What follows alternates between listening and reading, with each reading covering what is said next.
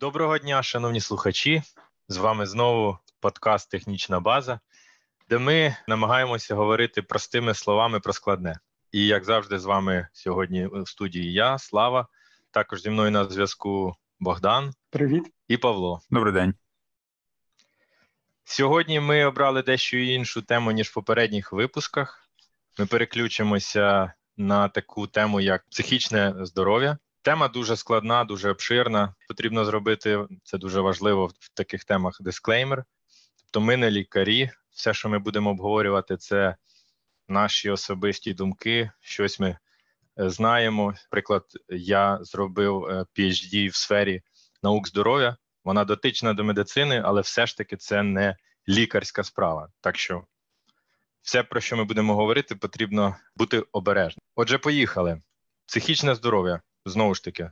Надзвичайно складна тема. До неї можна підходити з точки зору класичної психології, можна підходити з наукової точки зору, тобто нейробіологія, з клінічної сфери, нейропатологія там чи інші клінічні дисципліни. Але хочеться, звичайно, проговорити про такі речі, як депресія, як е, взагалі хронічний стрес. Адже хронічний стрес це зараз на, на, на жаль дуже актуальна тема для багатьох. Війна і, взагалі, загрози життю здоров'ю це дуже сильний хронічний стрес. Тому про це треба говорити. Я можливо приєднаюся до клеймера дисклеймера. Звичайно, професійно я не маю ніякого відношення до психічного здоров'я чи медицини, але я цікавлюся цією темою. Я намагаюся займатися самосвітою, і відразу скажу, що 90% всього, що я знаю по відношенню до психічного здоров'я, походять від е, двох джерел, дві людини, які я відразу прорекомендую: це Ендрю Хюберман і Роберт Сапольський. Особливо останній є просто титаном, фундаментальні вчені обоє, і я вам раджу цікавитися. Я багато їх читав, слухав, і все, що я буду сьогодні казати, це синтез робіт цих двох е, вчених, плюс якийсь життєвий досвід і спостереження і спілкування з людьми, в тому числі з психіатрами, не психологами. У мене є знайомий психіатр, з яким я поспілкувався дуже багато цікаво дізнатися. Тому я до цієї теми підходжу дещо по-іншому, чим психологи.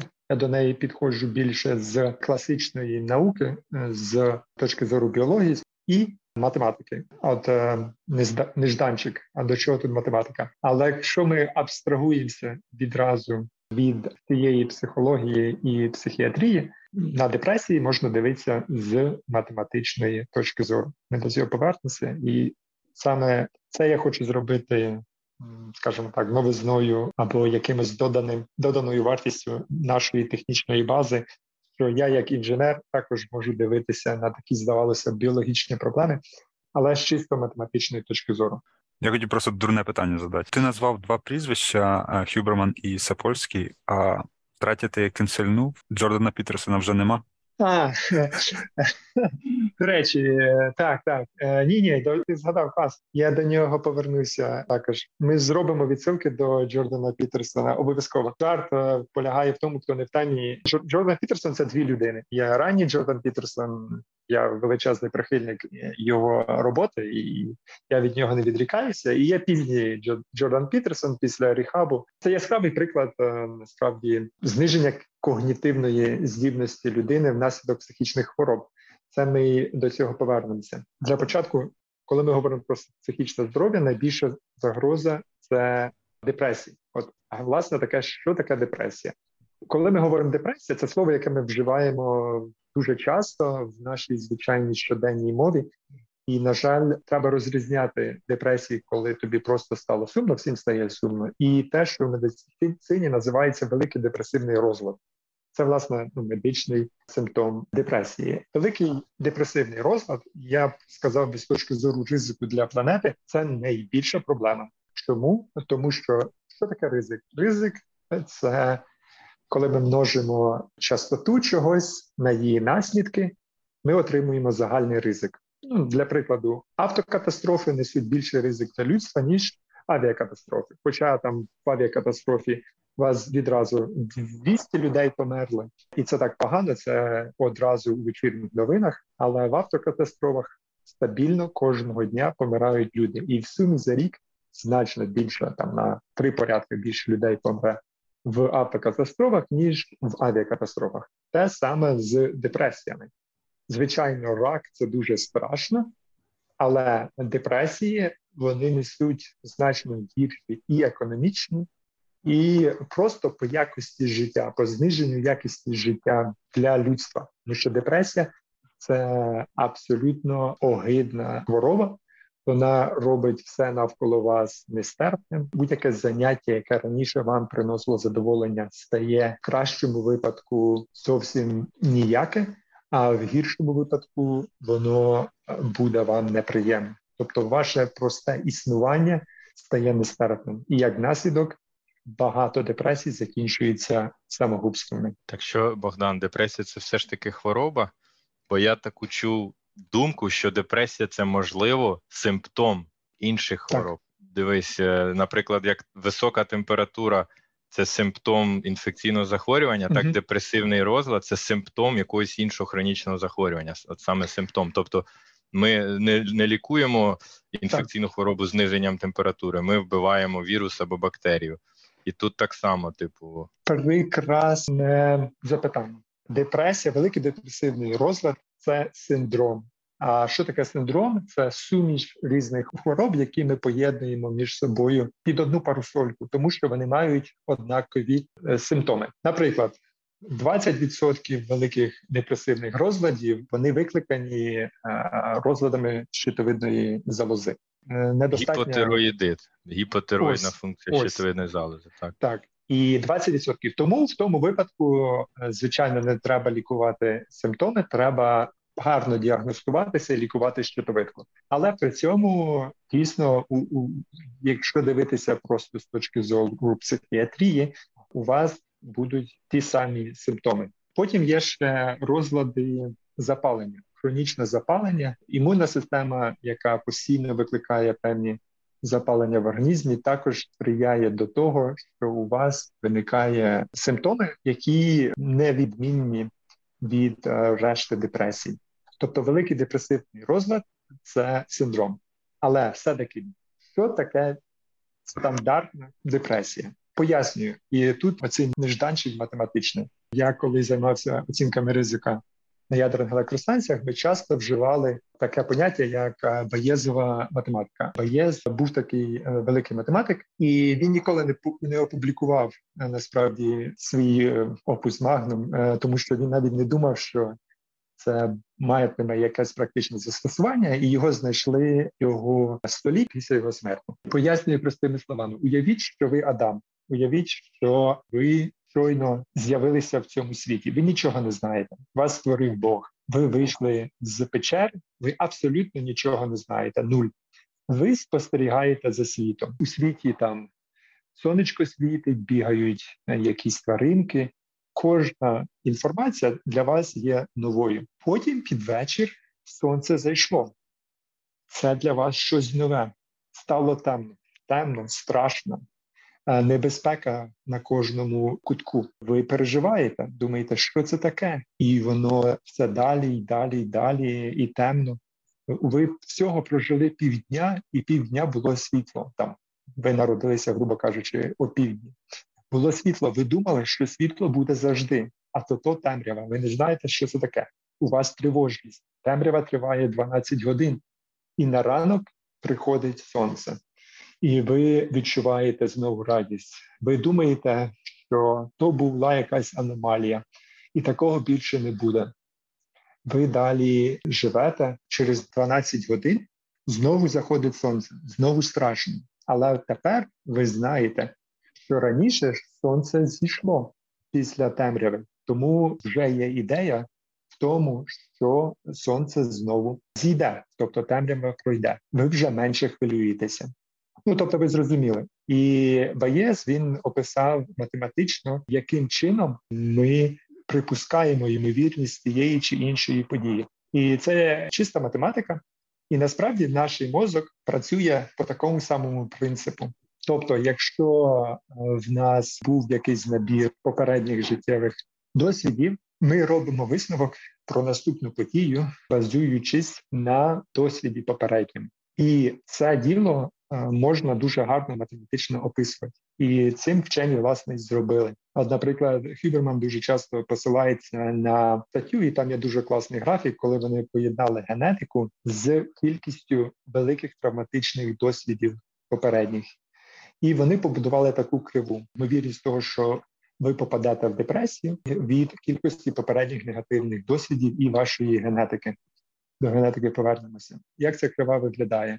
Це така S-подібна крива, яка прямує до одиниці при нескінченній кількості негативних травматичних досвідів. Тобто, який висновок з цього можна зробити? Що будь-яку людину можна загнати в депресію, будь-яку людину можна поламати, незалежно від того, яка вона сильна, яка там сила волі, але зроблю е, знову посилання на гру престолів про сосиску якщо е, ви зрозуміли про що я. Тобто, при достатній кількості дуже негативних попередніх життєвих досвідів, будь-яка наступна подія, грубо кажучи, якщо у вас в житті нічого хорошого не було, то навіть якщо ви йдете по вулиці і бачите, що лежить камінець, то перше, що ви подумаєте, це те, що ви спотикнетеся об цей камінець, там поламаєте собі ноги і помрете. Тобто, чисто точки зору математики, депресія це зациклювання на тому, що будь-яка наступна подія, будь-який подразник, будь-що що перед вами стоїть е, попереду, воно негативно для вас закінчиться. Це надзвичайно цікаво, Богдан, тому що ти підвів до того, що зараз розповім про так звану серотонінову теорію. Тобто, це теорія, це була теорія, яка пояснювала депресію, дисбалансом серотоніну в мозку в цілому в організмі. У людини падає кількість серотоніну, і в неї розвивається депресія. І вона підтверджувалась тим, що класичні антидепресанти, навіть другого покоління, вони нібито підвищували концентрацію серотоніну в мозку саме між нейронами. Вони називаються інгібітори. Так. Почекай, чисто питання для загальної аудиторії: що таке серотонін, і О. Е, для чого він взагалі існує, і хто його виробляє, чому саме говорять про серотонінну теорію, коли говорять про депресію, про розлади психіки? Це хороше питання. Я не буду заглиблюватися там в функції. Серотонін це білок, нейромедіатор, тобто це речовина, якою е, нейрони, тобто клітини нервової системи, передають сигнал. Нейрони вони сполучені не напряму один до одного для передачі сигнала, а завжди між ними є проміжок. Синапс це наукова назва, хоча ми намагаємось уникати. І от для того, щоб провести сигнал, електричний імпульс, вивільнюються різні нейромедіатори. Є ті, які активують сусідів своїх сусідні нейрони, є ті, які їх пригнічують, так е, інгібують. І серотонін просто один із них.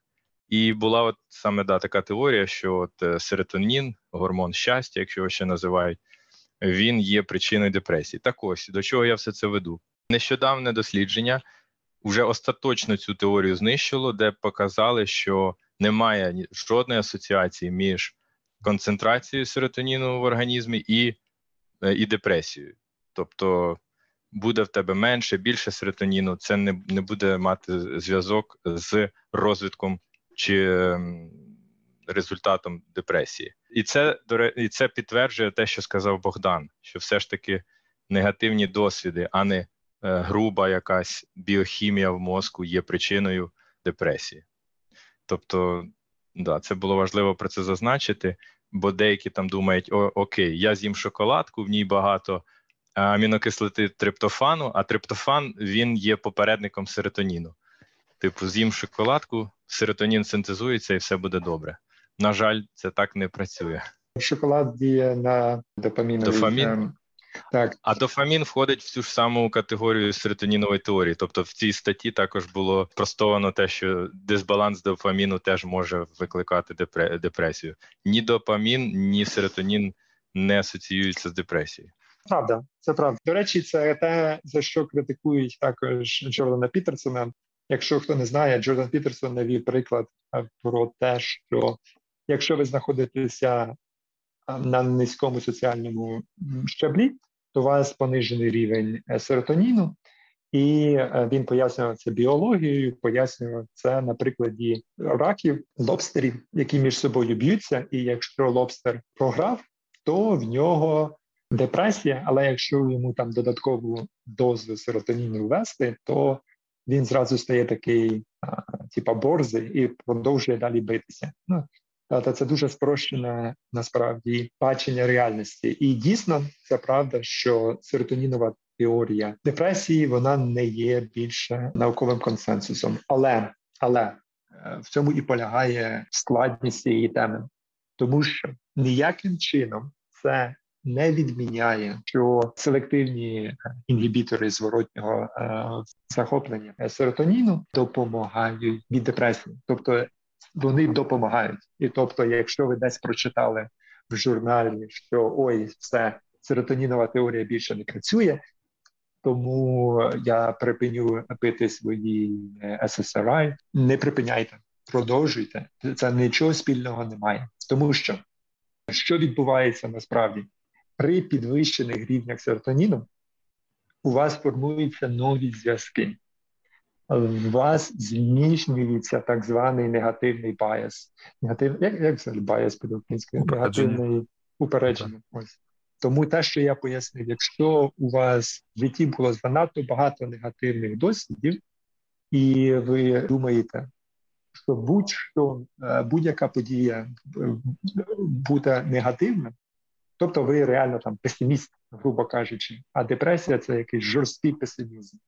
Тому саме підвищення серотоніну вам дає змогу сформувати нові зв'язки, нейропластичність збільшується, і у вас оці нові нейрозв'язки вам допоможуть оптимістичніше дивитися на світ.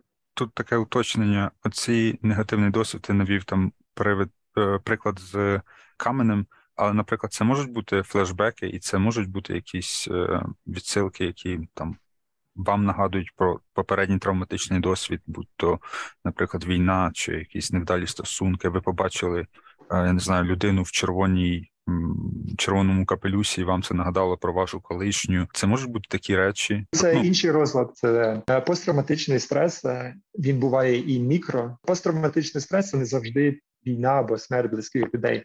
Посттравматичний стрес е, є якісь от флешбеки від якихось дуже дуже мінімальних досвідів. Тобто, так це має відношення до психічного здоров'я, це дуже важливо, але це інший розлад. І якщо ми вже окреслюємо наш коуп, я б хотів би проговорити про три три розлади, три основні розлади, які часто приходять в купі. То це перше діло тривожність. Треба розрізняти тривожність від депресії. Це зовсім інші речі. Це власне депресія, яка дуже часто до вас прийде як наслідок тривалої тривожності. І останнє то це компульсивний обсесивний розлад, який також може прийти як наслідок депресії. Це такі три три хвороби, які зараз змушують е, велику кількість е, населення в розвинутих країнах, в тому числі і України, в зв'язку з сучасним способом життя. Ти Богдан зазначив про те, що ці антидепресанти їх ще називають другого покоління. Вони реально працюють, це правда.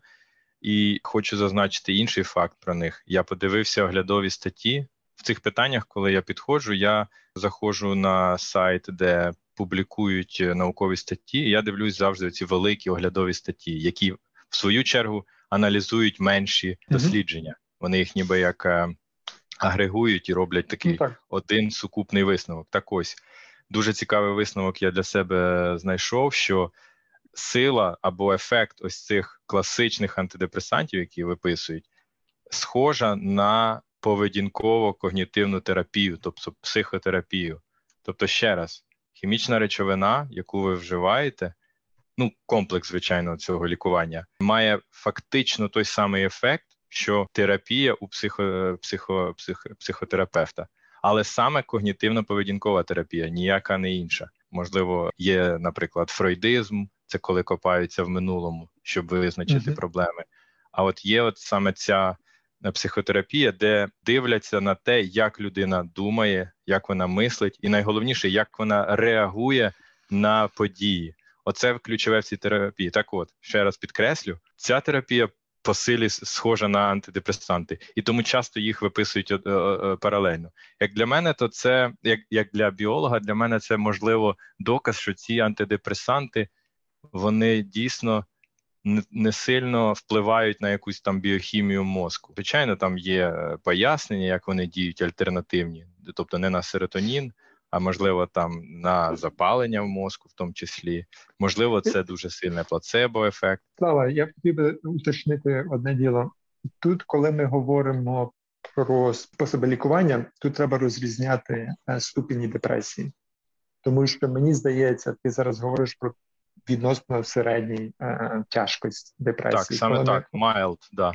Так, так. Взагалі навіть немає консенсусу, чи варто застосовувати антидепресанти, якщо в людини там помірні або середньої тяжкості рівні. Тому, можливо, в тому випадку є навіть ще ефективніший спосіб боротьби з депресіями, якщо у вас вона не гірша, ніж середня. Це спорт. Тобто нічого кращого немає. Нічого кращого немає. Просто ідіть на два дні в гори, і все буде добре. Якщо у вас є сили це робити, а коли ми говоримо про велике депресивне захворювання, то там ви реально просто не зможете цього зробити фізично. Коли у вас великі проблеми з біохімією мозку, це пекло. Ви не підірвете зад і не підете ні до якого терапевта, бо у вас реально просто не знайдеться сили. І тому при при великих розладах альтернативи медикаментозному втручанню, на жаль, поки що немає. Є певні там експерименти з електрошоком в мозку, є там експерименти. Ну раніше Лобо... лоботомію робили. Лоботомія? Це так, жах. Але ні, це жах, це жах. Але але робили це. До речі, до речі, про медикаменти. От і згадав про е, лоботомію. Лоботомію за лоботомію дали Нобелівську премію. Це також критика е, Нобелівських премій. Ми говорили про тривожність. Це один вид захворювань. Для нього є конкретно свої ліки, ліки від тривожності, хоч там є, скажімо так, певна спільна дія, але треба розрізняти. Якщо у вас тривожність, то лікуйте тривожність. Ліки від тривожності вони призводять до залежності з ліками від тривожності. Треба обережно дуже до них ставитися, і е, ліки від тривожності вони втрачають свою ефективність дуже часто. Більше там двох місяців їх не можна вживати, і їхня дія з кожним днем буде послаблюватися в українському випадку. Це те, що нас дуже часто вживають діазепам з ним треба бути дуже обережним лише в надзвичайно складних випадках. Потім є інший вид препаратів, який насправді врятував людство від лоботомії, е, то це халдол. Фармакологічна назва Павло сказав. Галоперидол. Галоперидол. Дуже крута штука, насправді, але на жаль, з неї сміються, і це і це варто зазначити, що в деяких випадках вона просто все пригнічує. Просто все пригнічує. Але в деяких випадках це єдиний спосіб, тому що вона безпечна, наприклад, для дитини. Тобто, якщо жінка вагітна або вона годує дитину грудним молоком, величезна кількість жінок страждає від е, гормонів, по перше, під час менопаузи і після родів. І тоді халдол це єдиний вихід. Це це треба розрізняти, коли що вживати. А вже якщо депресія, то тоді треба лікуватися від депресії. Але проблема з антидепресантами це така загадковість, що вони починають працювати тільки через багато тижнів після того, як ви їх починаєте вживати. Хоча от серотонін, у вас рівень серотоніну може піднятися майже відразу, але це далеко не приємно. Тобто, це це не так, як дофаміновий kick. Дофаміновий kick це офігенно, коли ви запостили новий новий епізод технічної бази, і там вам 10 лайків, і от це і є дофаміновий kick. Він відчувається приємно. А серотоніновий kick це зовсім неприємна річ. Насправді почитайте, що таке серотоніновий синдром. Це далеко неприємна річ. Тому наркомани, мабуть, і не не вживають антидепресанти, тому що немає від цього так. ефекту наркотичного ефекту. Ейфорії.